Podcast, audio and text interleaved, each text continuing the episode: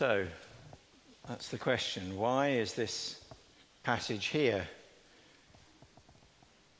As far as we know, the um, Israelites are still at Kadesh Barnea. Um, uh, this may not be in the right place chronologically, it's there for structural reasons, but it does talk about the, in, while they were in the desert, in the wilderness. So, as far as we know, this was, took place at Kadesh Barnea. And why is this passage here? Did the writer wake up one morning and think, oh, I forgot to mention about the sacrifices, I'd better put it in now?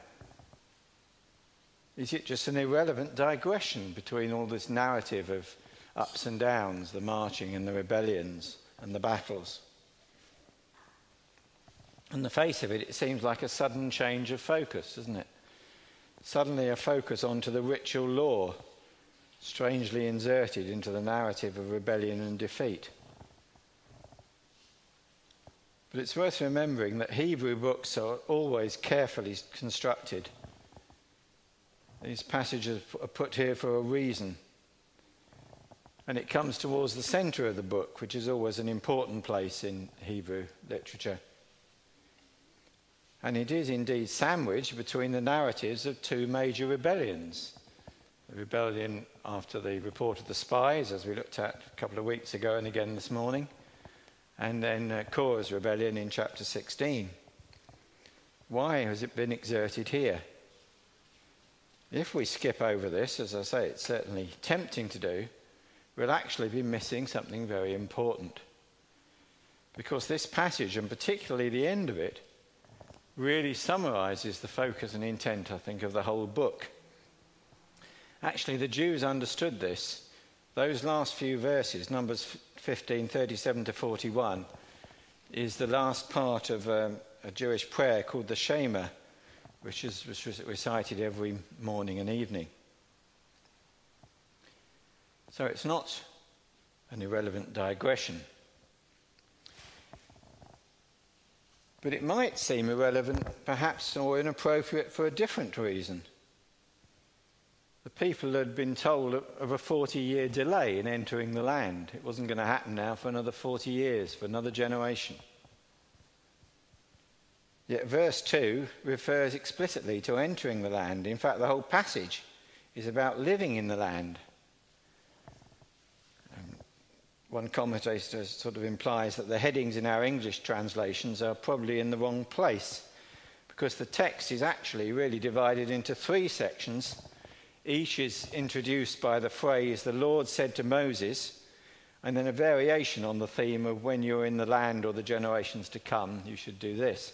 You see it in verses 1 and 2, then again in verses 17 and 18, and then again in, 30, in 37 and 38. Excuse me.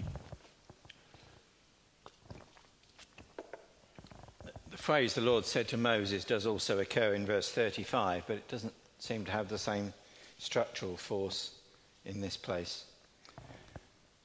Why is the writer saying this now? And many of these provisions couldn't possibly be implemented in, in the desert, could they? There were grapes in Eshcol in the land, as the spies reported, but you can't grow date, grapes in a desert. Grapes are very fussy about where you can grow them. Certainly can't grow them in a desert. But in fact, that seems to be the whole point. What we have here actually is a series of three reminders for the future. An affirmation, as we might say, that the project is still on, that the Lord hasn't abandoned it and gone over to plan B,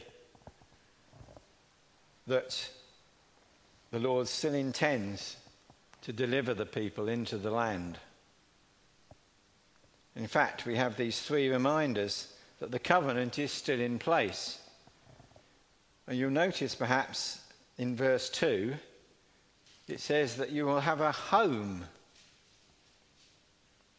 The meaning, meaning here seems to be almost more like the, the German Heimat, a homeland, a place where you can live and, and be at home.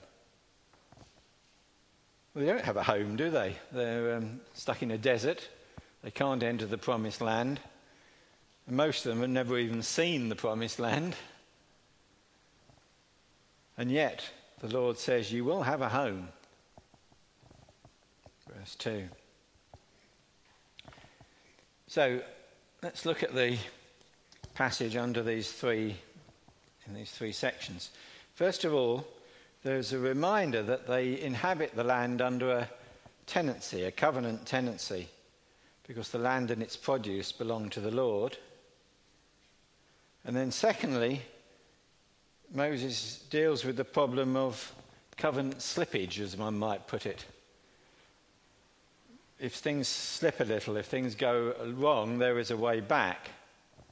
But it's contrasted with rebellion, outright and deliberate rebellion, because from outright rebellion, there is no way back. And we find this in verses 17 to 36. And then at the, just at the end, we have these few verses about tassels. It seems an odd thing, even stranger perhaps than the rest of the, the passage. What on earth is this about tassels? Garments, fringes on your garment. And actually, however, it's clear that this is a, a covenant reminder that the heart of the covenant is the word and promise of the Lord. So let's look at the passage under these three headings. So we actually have here a brief summary of the main sacrifices. But the emphasis here, certainly in this first part, is not so much on their ritual significance as on their content. This is a sacrificial system designed, obviously, for an agricultural economy. You know, some of us still remember when we'd had, had harvest festivals. It don't really happen nowadays, at least not in the cities. But uh, it was a system designed for an agricultural economy. It was to remind the people, firstly, that the, the fruits of the land belong to the Lord.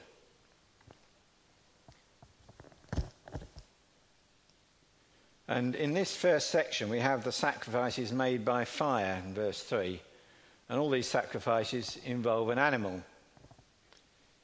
Not all the sacrifices did, as in fact we see later in the next passage. But the emphasis here is not just on the animal, but on the whole range of produce. An animal is sacrificed for the blood, but it's accompanied by grain and wine. And the larger the animal, the more grain and wine are required to accompany it. As we know from other passages, some of the sacrifices were destroyed completely, others were given over in part or in whole to the provision for the priests. But they all pointed to the fact that the people were not really the owners of the land, but tenants in the land. There, they were there by the grace of the Lord, as we'll see later in verse 41, and they were needing to make payment for the privilege of being there. They were tenants in the land. Now, we can look at this, I think, from various points of view. Most of us are not farmers. In fact, as far as I know, none of us are farmers. Um, but we are made to work, as Phil reminded us a few weeks ago. And if work is tainted by the fall, it's still a gift from God. Only a fraction of our economy, of course, is agricultural. And the New Testament reminds us that we are all recipients of grace and that whatever we do, if we are his people, we do it for the Lord. Perhaps we can't bring sacrifices in exactly the same way that they did, but whatever we do, we're doing it for the Lord. And let me just remind you of those verses that we looked at a few weeks ago Ephesians 6, verse 5 to 8. Slaves, obey your earthly masters with respect and fear and with sincerity of heart, just as you would obey Christ Obey them not only to win their favor when their eye is on you, but like slaves of Christ, doing the will of God from your heart. Serve wholeheartedly, as if you were serving the Lord, not men, because you know that the Lord will reward everyone for whatever good he does, whether he is a slave or free. So, whatever work we're doing, Paul reminds us we're doing it actually for the Lord. And in a sense, we're bringing the first fruits to the Lord, even if we don't, can't bring them as a sacrifice in quite the same way. But there's an important principle. How can we be productive in our daily work and yet not become obsessive and greedy over it? Well, this passage reminds us, doesn't it? It, it reminds us that we are just tenant farmers. That we don't own the land, as it were, but we're put into this world to care for it and, yes, to work and be productive. But the first fruit belongs to the landlord. First fruit belongs to the Lord. So, a first principle from this, I should think, is that whatever we're doing, we do need to remember that we do it as a tenant in the Lord's vineyard, as it were, and that we're doing it for the Lord, not for our own um, prosperity in one sense. Of course, we should aim to be productive, but we shouldn't become obsessed and greedy. But if we remember we're tenant farmers, that the first fruit belongs to the Lord, or as Lord Jesus said, seek first the kingdom of heaven, and other things will be added unto you as well, then we'll have a more healthy attitude to our daily work and our daily life. But still, I think there is another aspect to this. I don't think we should completely ignore the details of these sacrifices. I don't think we should say, oh, well, they don't apply to us anymore because we're not farmers. Because after all, we do all have to eat, don't we? We may not grow our, or catch our own food, but if we don't get our food, we die. And it's because of that, I think, that food becomes the symbol of spiritual life. And these sacrifices, of course, did have a spiritual significance as well. And the thing we note from it is that the spiritual life requires a death. Hebrews says that, doesn't it? it? Reminds us of that. In fact, the law requires that nearly everything be cleansed with blood, and without the shedding of blood, there is no forgiveness. But here we're told that the sacrifice is not only blood, there are symbols, as we said, of the law's provision also in the grain and the wine. That's why I read those verses from Psalm 104. Let me just read them to you again. He makes grass grow for cattle and plants for man to cultivate, bringing forth food from the earth, wine that gladdens the heart of man, oil to make his face shine, and bread that sustains his heart. There is the bread and the wine. And yet, this is the old covenant, isn't it? And yet these symbols point us forwards, don't they, to the new covenant, where there is an even closer link between the animal and the bread and the wine, between the death and the bread and the wine. We no longer practice blood sacrifice, do we? Because the redemption price has been paid for us. It's the blood of Jesus Christ which cleanses us from all sin. God presented him as a sacrifice of atonement through faith in his blood. So when we keep the Passover, as it were, when we keep the Lord's Supper, it's entirely a sheep free zone. There is no sacrifice made. But we still retain the wine and the bread because the Lord Himself told us that they point to the blood, and perhaps wasn't clear in the original Old Testament sacrifices. Remember what Jesus said. While they were eating, Jesus took bread, gave thanks, and broke it, and gave it to his disciples, saying, Take it, this is my body. Then he took the cup, gave thanks, and offered it to them, and they all drank from it. This is my blood of the covenant, which is poured out for many, he said to them.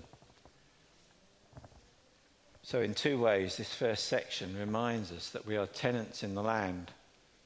What we do from the creation ordinance, where we were put in the world to look after it, we do to look after it for the Lord.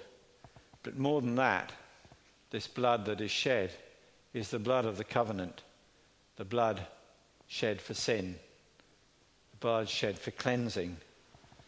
And that when we take the bread and the wine, we are reminding ourselves that there is a lamb who has been slain.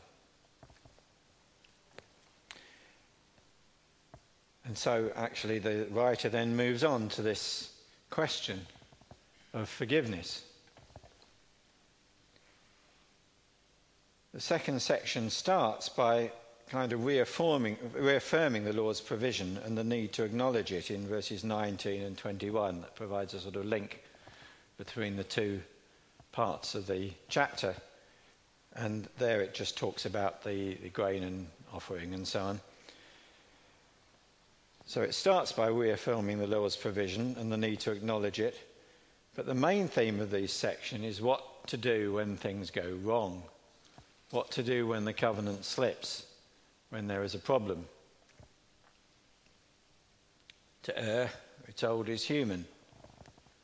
And here provision is made for human error.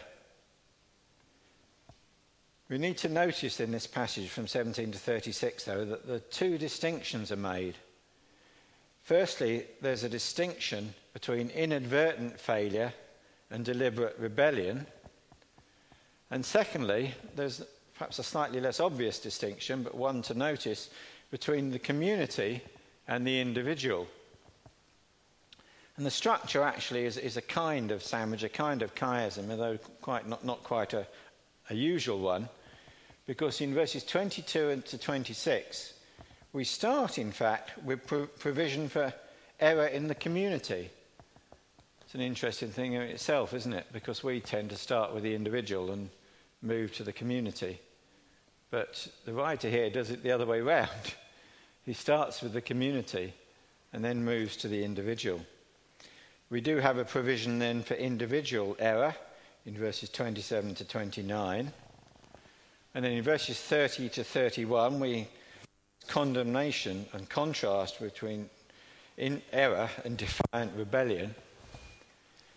And then in verse 32, we have an example of individual defiance. And then finally, we go back to the community because it is the community as a whole that rejects that rebellion.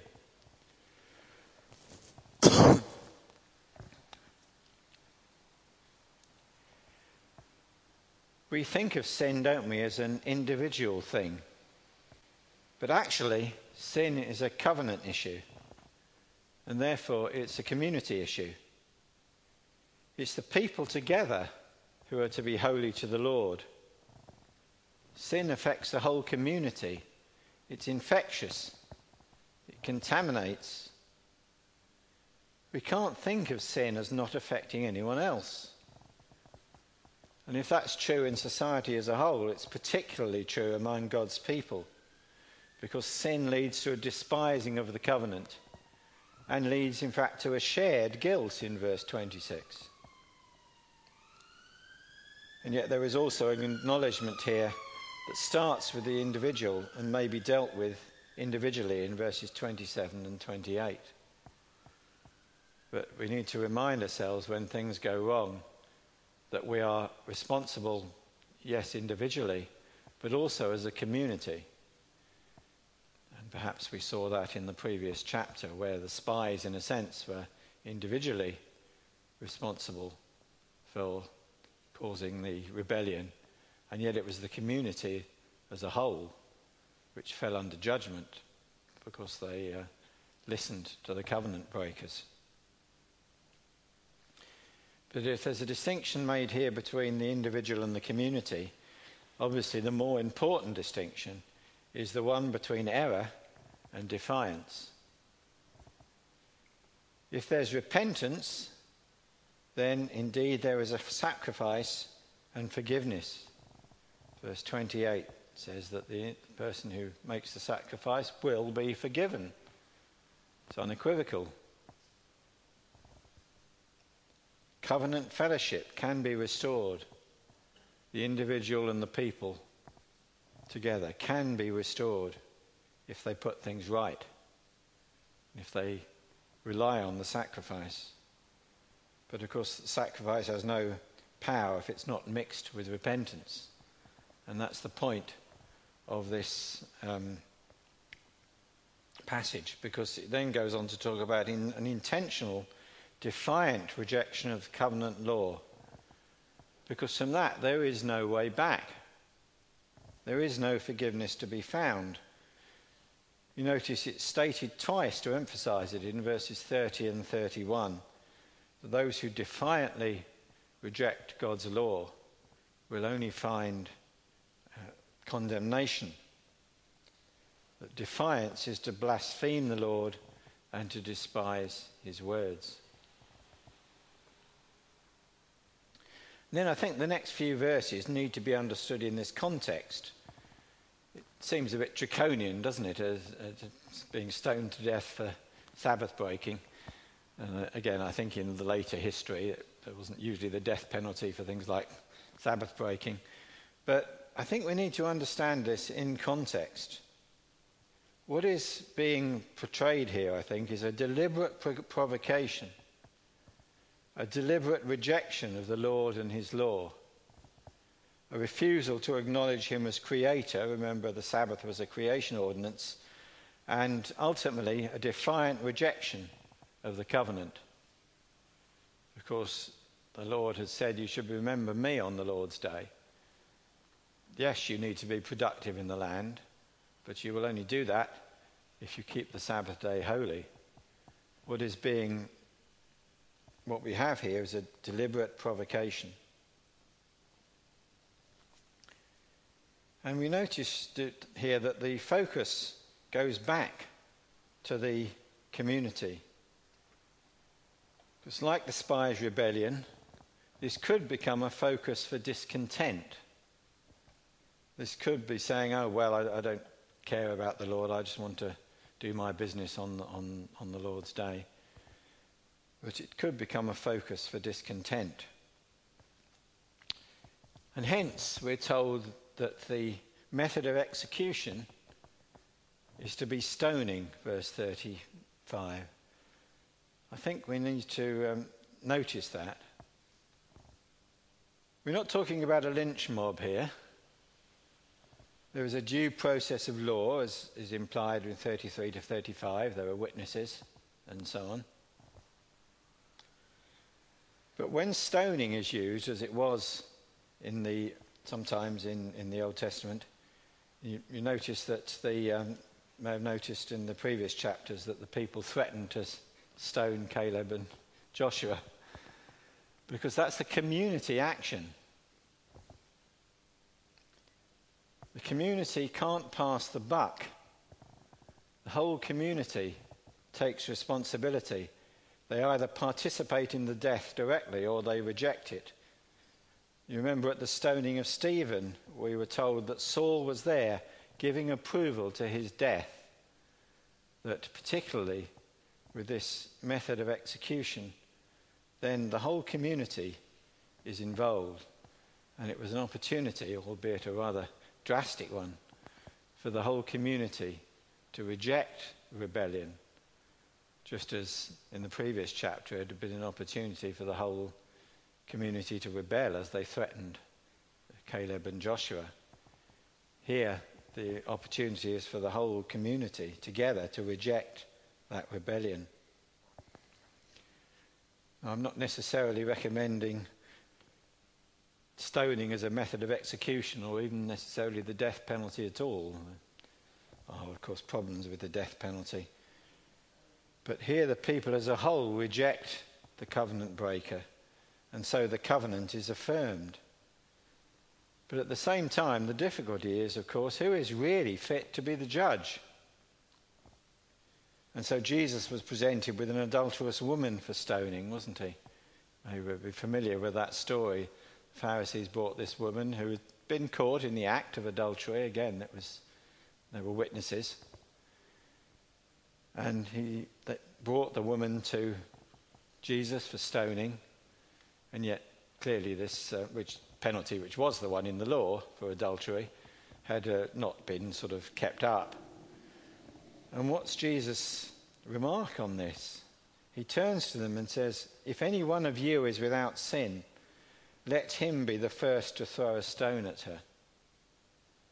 That is the problem with community, isn't it, with this stoning as a, a community activity, that all of us, in a sense, are guilty.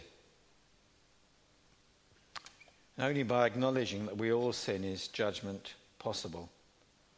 There is a sacrifice for sin. And there is a way back, as we've learnt from verse 22 to 28. But this becomes a warning that we can reject that provision.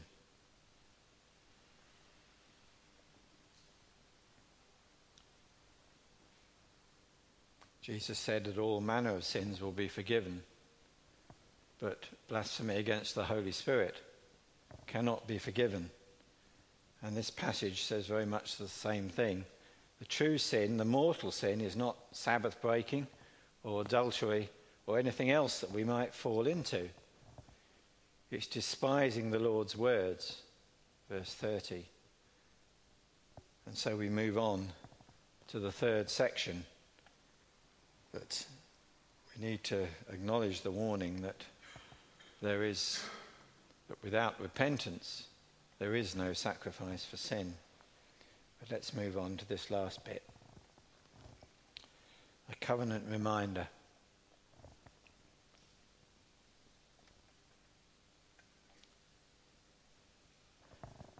I don't know whether any of you have got tassels on your garment. I don't think I've got any.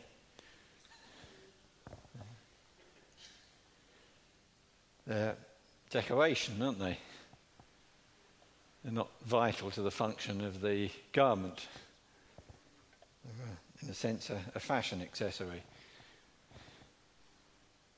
But here, this apparent piece of frippery is actually elevated to the status of a covenant marker, covenant reminder. It's something they will wear and look at every day as they put their coat on to go out. They'll see the tassels, and the tassels, we're told, had a blue thread. Um, Probably this blue signified the presence of God.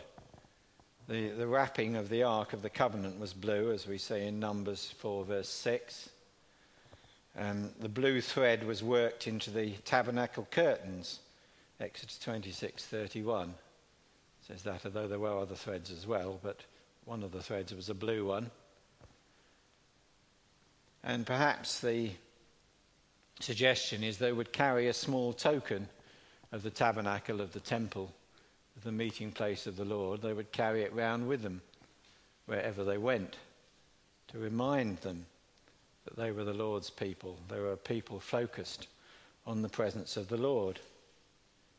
Just as we might nowadays carry a locket or a ring to remind us of a loved one, then that was to remind them of the presence of the Lord. Such things can become familiar and lose their significance. But they weren't to do that. Every time they saw it, they were told to think of the words of the Lord. But still, it was just a reminder, wasn't it? And all said and done, it was just uh, a fringe. It's what it was pointed to that was important. The commands of the Lord in verse 39 and 40. They were tempted, perhaps, said they might be tempted by the lust of their own hearts and eyes. So, from that point of view, it's perhaps a good reminder. It's a decoration on their clothes.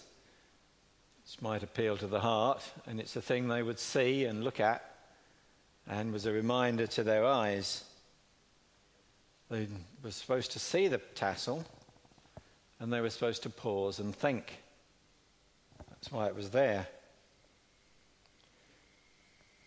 Why did the Lord, why did Moses choose this particular reminder? Well, I think it is because it's, we're going to see it every day. And in those days, remember, it wasn't really practicable to carry the law around with you, was it? Not everyone could read for a start. And even if you could read, scrolls were big, heavy things. They were easily damaged. They were expensive and just not things that you wanted to carry around with you while you were ploughing a field or threshing the corn. But actually, now we have some technical progress, don't we? And now it's perfectly possible to carry around with you not just a reminder of the word of the Lord, but the word of the Lord itself. You can carry it as a small book or in your phone or on your iPad or computer. So, in a sense, we don't need the reminder, we can carry the thing itself, the word of the Lord, round with us. Why not make sure that you do that? You always have it to hand wherever you go. But still, if it stays in your pocket, it's not going to do you a lot of good. It's no more use than that tasseled garment if they left it in the wardrobe. It's really about the heart and the mind and the eyes. To be consecrated to God, you don't just need to remember His commands, but you need to obey them. We were thinking of that with Chris this morning, weren't we? But we need to be reminded that again. It isn't just a matter of reading them, but we need to think about them. When they saw the tassels, they were meant to think and meditate on the word of the Lord. But then one might say, well, why do you want to do that? Why would you want to do that? Well, the passage goes on to remind us that it's because the Lord is in the business of salvation. That's what the covenant is about. That's why they need a covenant reminder. And in verse 41, as I say, we have this verse that forms a, forms a part of the Shema. In a sense, it sums up in one verse the theme and the centre of the book of Numbers.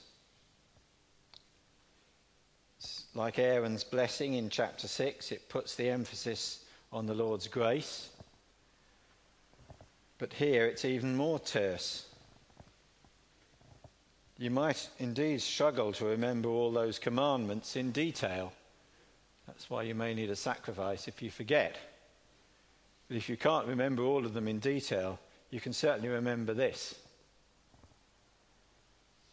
Usually, as we've already seen, if, in Hebrew poetry, and if things are important, they're repeated thrice.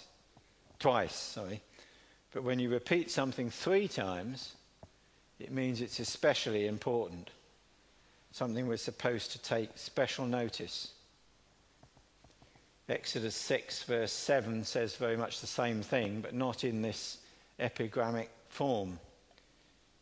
It's a bit like a haiku. I mean, it's not the structure of a haiku, but it's the same idea. You say in very terse form, in very short number of words, such an important principle. So, what does it actually say? I've uh, spread it out there on the screen to emphasize the repetition, the bit that is repeated. There isn't, it doesn't actually say, I am the Lord, it just says, I, the Lord. It says, or I, Yahweh. And what does it say? It says, I, Yahweh, your God, brought you out of the land of Egypt to be your God. I, Yahweh, your God. Our God is in the business of rescue, but not just to save us from slavery. In fact, Exodus 6, verse 7 says the following I will take you as my own people, and I will be your God. Then you will know that I am the Lord your God who brought you out from under the yoke of the Egyptians. So I'd say it sounds very much the same thing. Um, but even that might be a bit long to stick in the mind. But I, the Lord your God, brought you out of the land of Egypt to be your God. I, the Lord your God. You're not going to forget that, are you?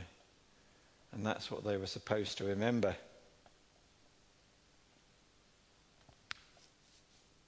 So, what do we make of this passage? So, there is a reason that it's here in the center of the book. in between these two uh, stories of rebellion, places and narratives where it seems it's all gone wrong, it's all hopeless, it's never going to happen, where the Lord even threatens him to give up and try again with Moses. But of course, Moses' prayer, remember in the previous chapter, says, If you do that, then the people of the land will say, The Lord cannot save. And so the Lord reminds them here that He is their God and that if they slip, there is a way back, there is forgiveness to be found, but not if they're defiantly rebellious. From that only comes judgment. We're all human, we're all sons of Adam, we're all daughters of Eve. As such, we all sin. We all disobey God's word. And as the Apostle John reminds us, if we pretend otherwise, we're believing a lie. But the fact that we're all sinners doesn't mean we have to be rebellious. Because there is forgiveness available, verse 28. Through the blood of Jesus, the covenant can be restored. And notice what's repeated there it's not even I, the name of the Lord. You might have expected perhaps that the name of the Lord would be what was repeated three times, but the name of the Lord is only repeated twice. What is report, repeated three times is that he is to be your God.